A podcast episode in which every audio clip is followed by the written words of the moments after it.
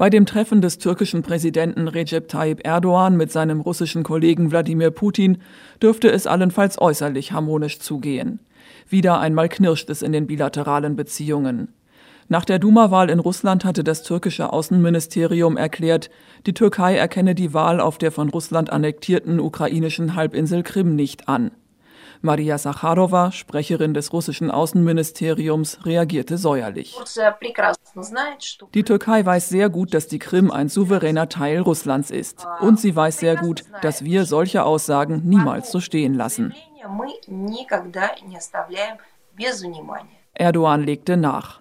Vor der UN-Vollversammlung in New York sprach er einmal mehr von einer Annexion der Krim und unterstrich die Souveränität und territoriale Integrität der Ukraine. Daraufhin Kreml-Sprecher Dmitri Peskov. Es hat unangenehme Spuren hinterlassen, dass so eine Erklärung kurz vor dem Besuch erfolgte. Aber das verdirbt nicht die Aussicht auf ein erfolgreiches und konstruktives Arbeitstreffen. Mit Erdogan und Putin treffen sich zwei Autokraten.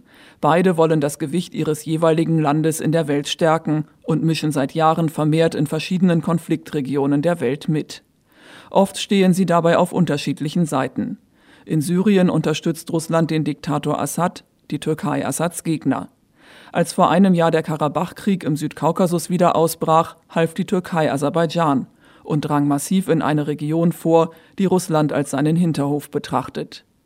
Der Politologe Wladimir Awatkov bemerkte im Fernsehsender Rassia 24 Wir müssen mit der Türkei leben. Wir haben übereinstimmende Interessen und diametral entgegengesetzte.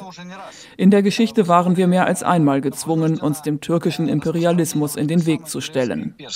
Dass Putin und Erdogan trotz aller Differenzen kooperieren, erklärt eine aktuelle Studie der Stiftung Wissenschaft und Politik damit, dass Ankara und Moskau die Sicherheitsinteressen des jeweils anderen anerkennen kennen. In Syrien zum Beispiel will Russland das Assad-Regime erhalten, die Türkei will eine kurdische Autonomie verhindern. Vor zwei Jahren haben Erdogan und Putin vereinbart, in der Region Idlib zu kooperieren. Die Türkei versprach, die mit ihr verbündeten bewaffneten Aufständischen von Terroristen zu trennen. Das sei allerdings nicht passiert, so Russlands Außenminister Sergei Lavrov. Die terroristischen Bedrohungen aus Idlib halten an. Die Banditen haben unter anderem mehrfach versucht, unseren Luftwaffenstützpunkt in Chmemim mit Drohnen anzugreifen. Unsere türkischen Freunde wissen, dass wir uns damit nicht abfinden werden und das wird Thema beim Treffen der Präsidenten sein. Das türkisch-russische Verhältnis hat in vergangenen Jahren diverse Höhen und Tiefen durchlebt. 2015 schossen die Türken einen russischen Kampfjet im syrischen Grenzgebiet ab. Russland verbot daraufhin Pauschalreisen in die Türkei. Ein halbes Jahr später ging es schon wieder bergauf. Erdogan reiste zu Putin. Die Türkei kaufte das russische Raketenabwehrsystem S-400 und belastete damit die Beziehungen zu seinen NATO-Partnern.